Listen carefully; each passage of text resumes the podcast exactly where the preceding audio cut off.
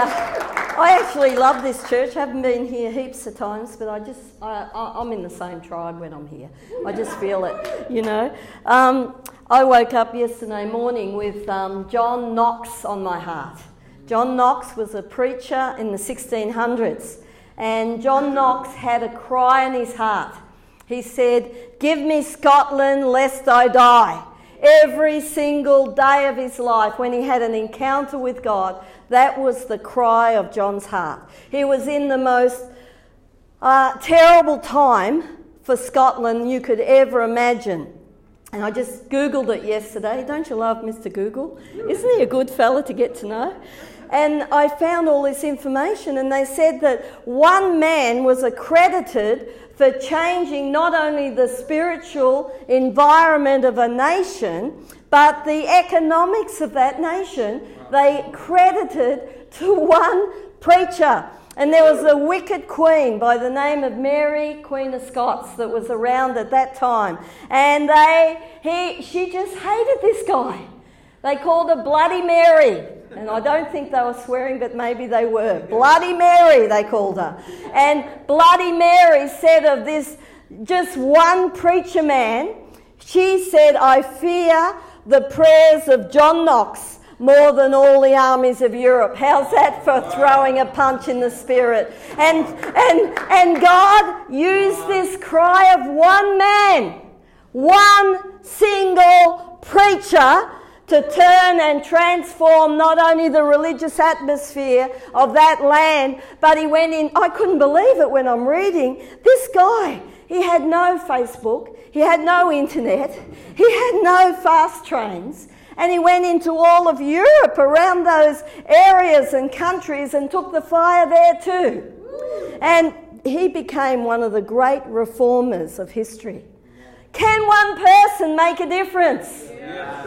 One person full of the Holy Ghost and power. And what was Wes talking about? The Holy Spirit. You know, it gives us power to be witnesses in our workplace, in our place. But how desperate! I've, I've come to make you uncomfortable today. I just felt it in my bones yesterday. And if you don't leave this place uncomfortable, I have not succeeded. And you know, how desperate. I'm, uh, look, this is, you know, I'm, I'm speaking out this way. The punch is coming back harder on me too. How desperate are you for your nation? Oh, well, I've got to have my six hours for Facebook every day. How desperate! My favourite, my favourite rugby team's playing today. How desperate! We've got to get desperate. Such desperation that we fall on our faces before God and say, Lord, give me New Zealand lest I die. That's the desperation that this little preacher had. And at that time in history, they said it was barbaric. They were all the tribal groups in Scotland. They couldn't work together. They, were, uh, they, they called them barbarians. They were so wild fellas. And in that place, God called a preacher to bring a change. And it cost him. Don't think when you get desperate for Jesus Christ, it won't cost you. It'll cost you everything. Everything. I know. I paid a price. I've spent the last 40 years in the backside of the desert waiting for something God told me. He told me there's going to be a move of God in our place that's going to impact the whole South Pacific. And I've been waiting and waiting, and I'm like John Knox, you know. You know, I'm not a. I used to think I was a fox terrier, but I think I'm a rottweiler. if, if I've got something in my sights and it's the Holy Ghost birthed, heaven and hell can come against me, and it has. I have had every opportunity to leave the place that I'm in with every excuse. But I am a rottweiler. I'm waiting for God to move through our 22,000 islands. And I looked it up in, you know, that's how many is in the South Pacific, by the way.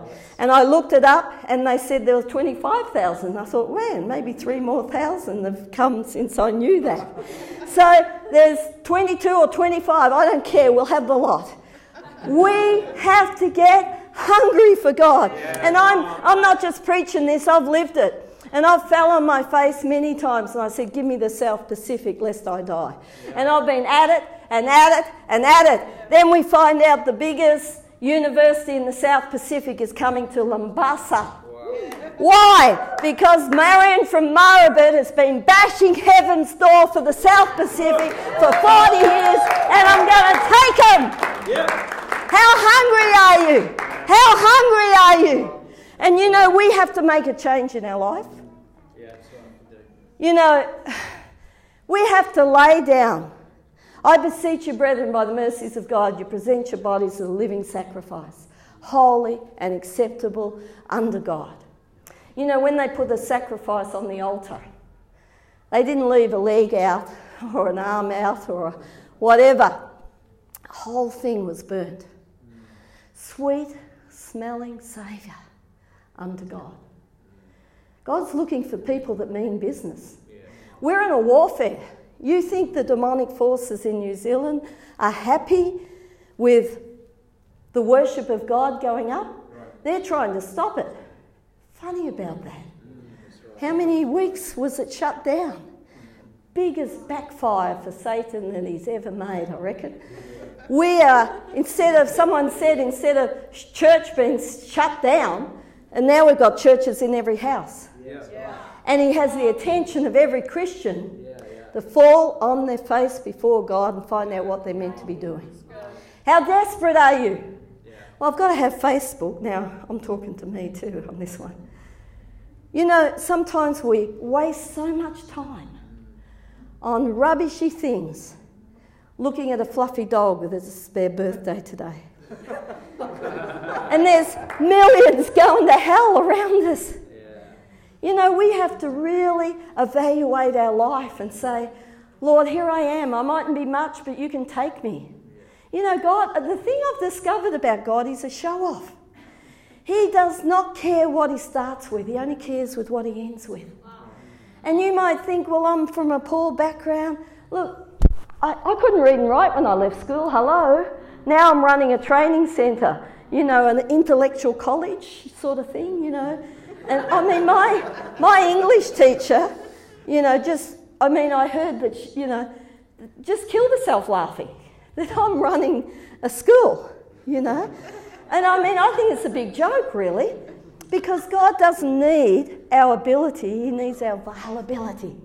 He needs us to come to the altar and say, Lord, I mightn't be much, but here I am. Doesn't matter where you come from. I come from Murrabit. You've all heard of that, of course, in Australia. M U R R A B I T. Even the people just down the road don't know wherever Murrabit is. it was either mud or dust where I grew up. Absolute nothing place. And, and God just spoke to a seven year old kid and said, I'm going to send you and make you a missionary over there. I mean, all you've got to do to God is say yes, He does the rest. Yeah. Doesn't matter if you've got no, no ability. That doesn't, that doesn't count in God's contract. The only thing in the contract is will you say yes to me? Will you do what I ask you to do? You know, you're all there's enough in that place in this place to turn the South Island upside down for Jesus. In this place. If we get on fire for God, that fire, ever lit a fire in the bush? Hope not. you know, I come from Aussie. You know, I've seen some real fires. That ain't a fire, Kiwis. We've got real ones over there, you know. But the fires that get lit in the bush, a, a match can start millions of acres on fire. Just a match. One person on fire for God can, can sweep through a whole nation. And this guy, John Knox, unbelievable. It cost him. He was thrown into a um, ship for two years as a slave, rowing for two years. It cost him. It will cost you, it might cost you your life. Are you prepared to give your life if you had to? We've got to get to a point where we say, Lord, I don't care anymore. Give me New Zealand lest I die. Give us the Pacific lest I die. Give us the world lest I die. And I just want to read a scripture that really hit me yesterday. It's in Psalm chapter 2, uh, Psalm 2, verse 8. It says, Only ask And I love the way this open that says, only ask. That's all you've got to do. Only ask. Then it says, and I will give you the nations as your inheritance. As your inheritance. He doesn't say, oh, maybe you should ask for two people here. He says, ask of me the nations. And then he goes on and he says, and it says, the whole earth is your possession. Isn't that incredible? The whole earth is your possession. It's not Satan's. Satan has fooled us to think that he belongs, that the world belongs to him. It doesn't belong to him, it belongs to us. You know, I really believe that when the church gets fully moving with God, there'll be nations and nations brought to him. Nations and nations. Because in the book it says, only ask. And it says, and you know, I, the thing that hit me about this guy, John Knox, he prayed and he prayed and he prayed. He prayed until he got his answers. He prayed until he saw what he did, had in his heart. He was crying out to God. He never ever gave up. You know, so many Christians, please, Lord Jesus, bless us. Please, Lord Jesus, bless my family, bless my house, give me more money. Amen. How desperate. What do we pray for? You know, I've prayed for money too. But I tell you, that, that's just by the way. I need money to get the job done. I pray and I have a desperation in my heart for the South Pacific. If I start, I have learned do not pray for the South Pacific before you go to bed. Otherwise, I will not sleep. I see ships going in directions. I see jets and boats and all sorts of things.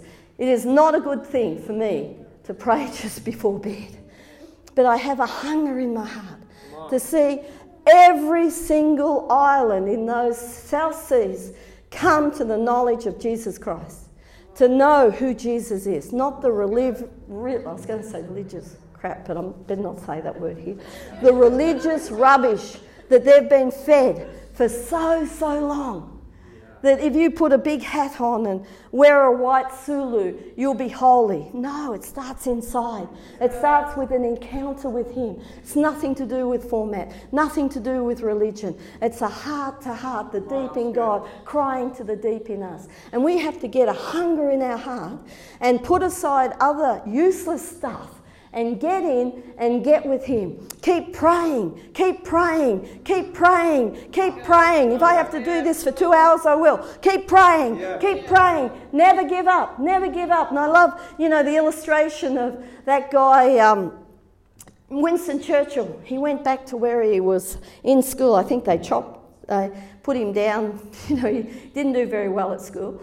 And he went back there and he was to address the uh, graduating classes. And he stood up, they were expecting 40 minute uh, address at least. He was the big prime minister at that time in England. So he stood up. He said, Never give up. I've listened to it on tape, I can take him off. Never give up. Never give up nor yield to the works of the enemy. Sat down.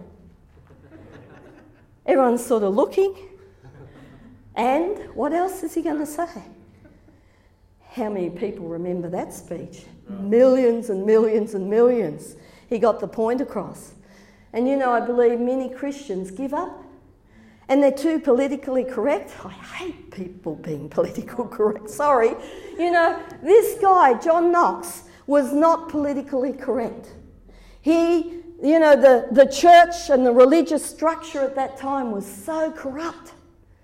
And he got a revelation through people like Martin Luther and others that had been at that time and before. He got a revelation that the Bible is the supreme authority, not the religious guff, right. not the world system. That was more important than anything else. And as a result, the religious people tried to kill him many times. He was thrown in and out of jail. And he never ever was politically correct. He would have been branded as a, as a um, whatever today, you know. but he stood up for what was right. Sin is sin. You can't chocolate coat sin. Hell is hell. Unfortunately, if you don't know Jesus, that's where you're heading. We need to tell the truth. You know, I don't want to get up to heaven and look down at all the people down in hell and have them cry out to me, Why didn't you tell me? Why didn't you tell me?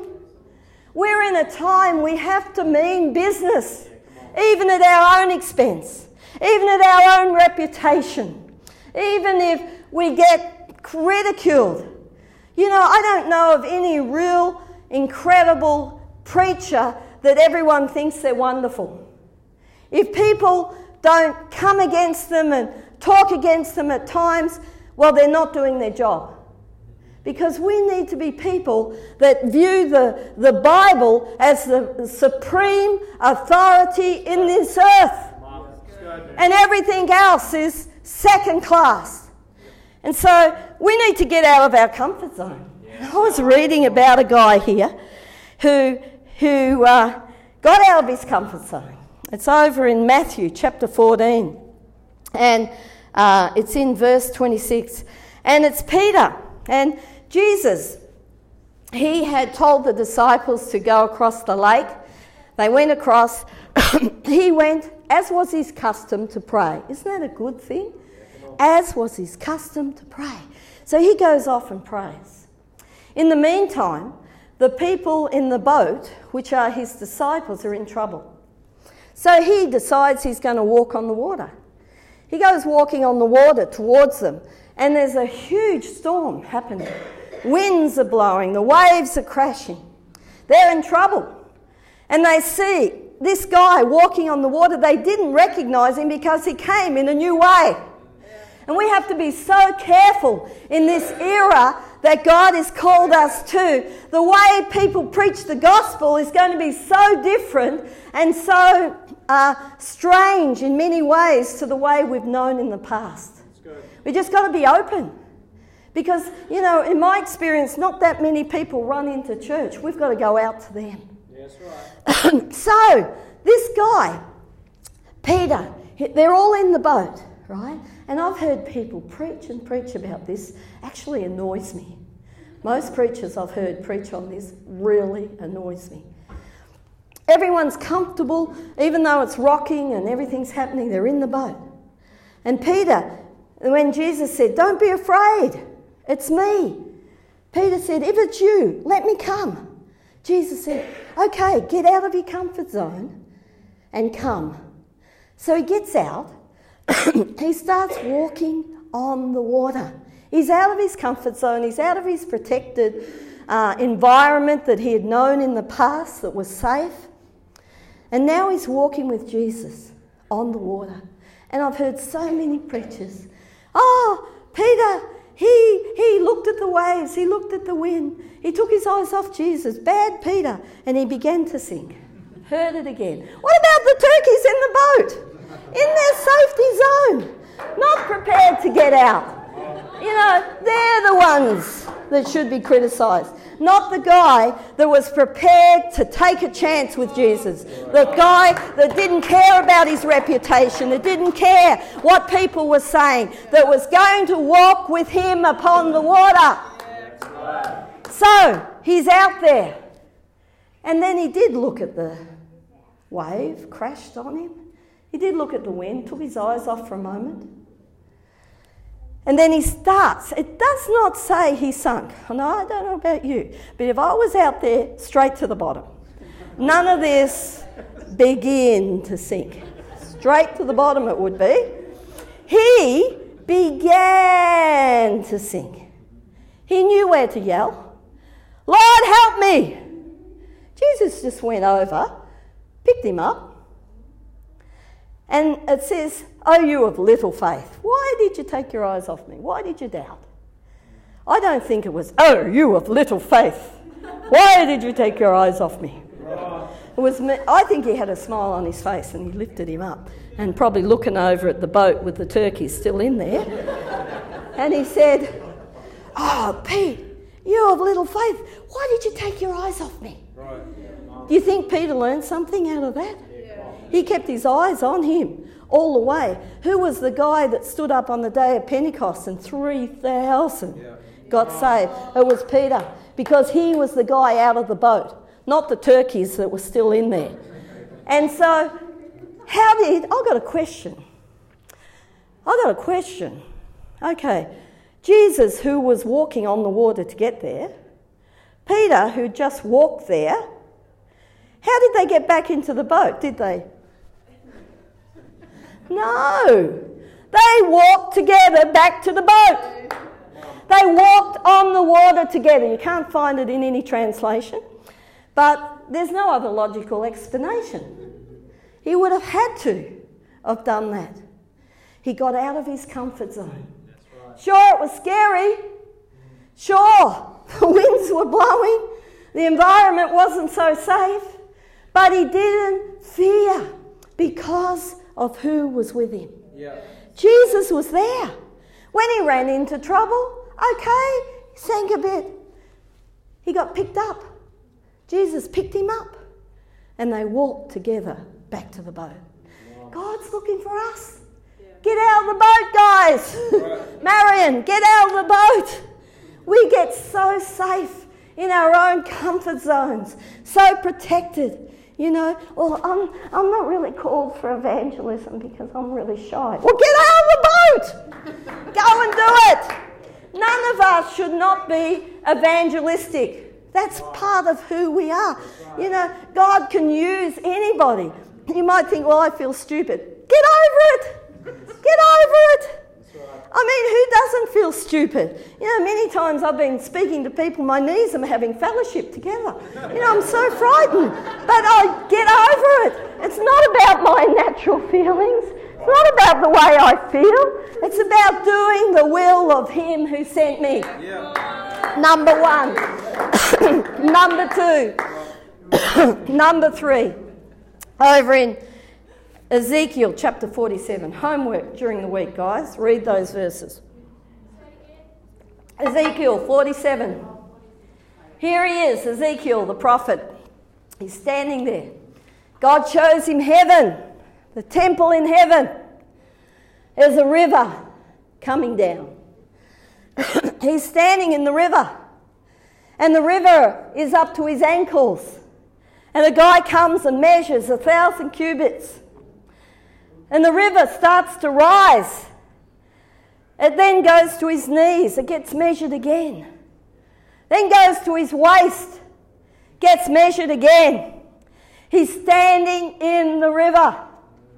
And you know, I know when I've I lived in near a place called Bright up in Wangaratta, and I remember standing there in in a river very much like New Zealand rivers, fast flowing, fast moving. When you stand there up to your ankles, you can do what you like, really. It's touching you a bit, but it's not a great force against your body. And you move around, and no big deal. When it gets up to your knees, a bit more resistance, a bit more touching you, a bit more you can't do everything that if you wanted to do, but you're still pretty free because your foundation is still strong. You can stand on your own ability, your own strength. Then, when it comes up to your waist, again, it's getting much harder to go against the tide. And then it says that river goes to a, a point where no longer you can touch the ground. No longer can you touch the bottom. It says rivers to swim in. And that river went from the throne room of God, went right down into the Dead Sea. It says when the waters hit the Dead Sea, the Dead Sea is a lifeless, dead place on earth. No fish lives there. No tree can grow right near it. It's dead, lifeless. Isn't that a picture of this world today? what a picture of our world. And once those rivers hit the Dead Sea, it says an abundance. It doesn't say a, a couple of little tadpoles appeared. An abundance of fish appeared. An abundance of trees came on the shores. And you know, I looked at that and I thought, God doesn't want us ankle deep. Where we're standing on our own ability, our own strength. In the river of God, there's plenty of people coming to church, ankle deep. They're standing, hallelujah, praise the Lord. Even putting a bit in the offering when they feel like it. There's another thing. If God hasn't got your bank account, guys, He hasn't got you. Sorry. Just thought I'd add that. anyway, hate doing that when I'm, they're taking up an offering for you. It looks like she's trying to milk us, you know. I don't care. I'm not here to please you. I'm here to speak the word of God. He needs access to your bank account because we've got some stuff to do.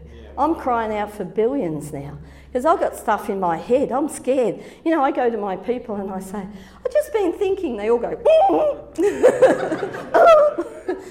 like, what's you coming out with now? I've got some stuff here. It's going to cost millions and billions to do what's in, my heart. But I know it's so crazy, it's got to be God.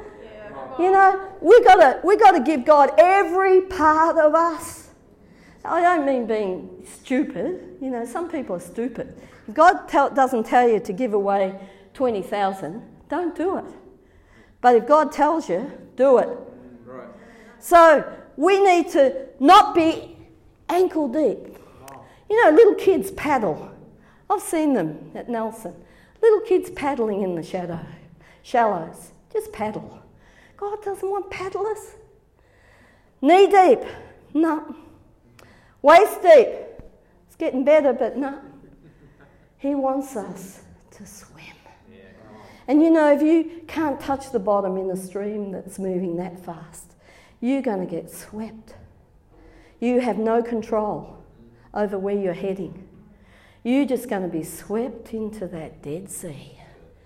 And who brings the life? It's those ones who are out of their comfort zone, who are out of their protective little cocoons.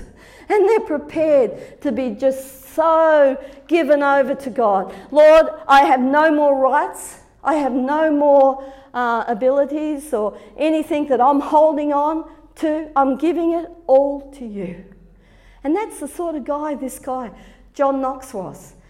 They say at the end of his life, when he was born, he said, they said it was a land of barbarians, was a quote that I read. Wild, rugged guys, Highlanders and tribal groups. By the time this man that had such a burden on his heart for Scotland died, they said the whole of the government uh, Parliament of Scotland embraced everything John Knox wanted them to embrace. Not only did the spiritual side, just the clear heavens above Scotland, but not only that, but the economics began to change. The, even the culture began to change, and even the arts and things like that began to change. And Scotland became one of the leading nations in the whole earth because one man had such a conviction, he was prepared to pay the price no matter what. Just give me Scotland lest I die. Okay, I've got to go on a boat for two years as a slave. I'm rowing for two years on a slave boat. Give me Scotland lest I die. Give me Scotland lest I die. And Mary, Bloody Mary, comes along and chucks him in jail a few times. Give me Scotland lest I die. Give me Scotland. And then she has to say, My goodness, I fear the prayers of John Knox more than all the armies of Europe.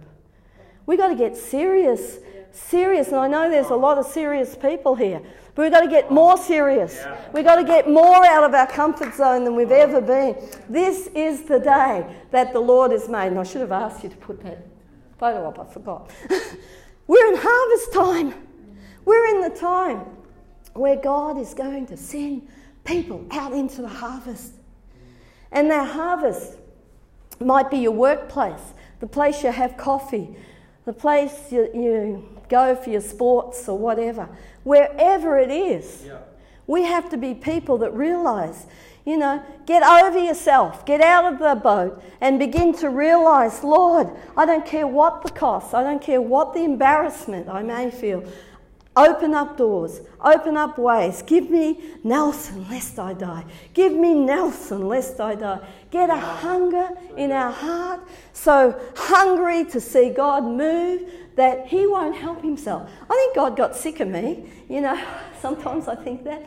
I say, Lord, give me the South Pacific lest I die. And then all of a sudden, some powers in Suva, ah, where could we build the biggest South Pacific uh, university? Where could we build that? Oh, Labasa. Oh, okay. Who would have thought? Labasa's the backside of Fiji. It's the armpit of Fiji. And yet, I, I'm arrogant enough to say, because I've been bombarding heaven for 40 years saying, Give me the South Pacific, that all the demons in hell had to stand aside and let that happen. Now the South Pacific's coming to my territory. Come on. I tell you. I don't know how I'm going to do it yet. He hasn't given me the tactics, but I know one thing. The day that thing opens, my foot's going to be stuck in that door. And I know that many, many young people from all over the South Pacific are going to be full of God's fire, full of God's power, and we're going to just see God send them back into the islands, and there's going to be spot fires all over the place. Yeah, come on, it's good. Get absolutely desperate for God. So desperate that nothing in this world matters other than doing what God wants us to do. I just want to I just want to make you feel uncomfortable today. I want to make you squirm a little bit in your seats as I was as God's downloading this message to me. I was squirming as well. But we need to be people that are just so so ready. If you want prayer today, oh, this is an altar. This is an altar. I beseech you, therefore, brethren, by the mercies of God, that you present your body as a living sacrifice, holy and acceptable unto God, which is your reasonable service. I just want you to come out. No, you're not coming out to me. I'm already dead. I've been dead for years. I want you to come out and die. Die to your own ambitions, your own abilities, even you've been too tight. You know, some people hold the, their money so tight the Queen cries. Maybe some of you need to repent and say, okay, I'm letting the Queen go now so she's not crying. You know, any area that you, you know has been a stronghold that's been a safety spot for you. And, and I know, I know the Holy Ghost well enough to know, as I've been speaking, I don't have to tell you, you know very well the spots where the safety spots are being, where the safety zone. You can have everything, Lord, but don't touch that area. You need to lay it down. So come out and we'll just see what the Holy Ghost does. You know, New Zealand, New Zealand needs you. South Pacific needs you. World needs you, needs prayers. You know, we need more prayers, man. Every revival in history has happened through people praying. John Wesley went into a place in Scotland and everyone pat John on the back as a big move of God happened. And he said, Don't you pat me on the back. See those two old ladies over there? Those two old ladies in the corner? He said, They've been on their face before God for 20 years for Scotland. They brought the revival. How's that for a statement? They brought revival because of the prayer warriors. And I know there's some prayer warriors in this place. Keep praying, keep praying, keep praying, keep pressing in because we are going to see what we've promised. We are going to see nations come to Him. We're going to see whole regions come to Him because people were like John Knox that were just prepared to give everything to Him and say, Okay, Lord, I'm not much but take what I am and use me. You know, you're just a drain pipe anyway. I learnt that a long time ago. Uh, you're not the stuff in the middle, you're just a drain pipe. Just be a willing drain pipe. Let Him flow through you. Let Him bless people. You know, God will give you words of knowledge. I've been out in the um, in workshops. You know, I was, you know, you might have gathered I'm not really the most polished woman, but I used to work in workshops when I was a young person. I was the first woman textile mechanic in Australia, so I, I love working with men. And when I'm in the workshops in Fiji, you know, I've been amazed at the word God will give me for certain uh, bosses and, you know, these Indian and Fijian bosses that normally never listen to women. They listen to me. And they're not listening to me, actually, they're listening to who's talking through me. I'm just a drain pipe. But we can be a drain pipe full on with God, and the same spirit that raised Christ from the dead lives in you. Don't tell me you can't do it. Because actually you can't, but He in you will do it. Come up the front, you want prayer, only if you mean business. If you don't mean business, stay there. Come up the front. It's like a recruiting officer, you know for the army.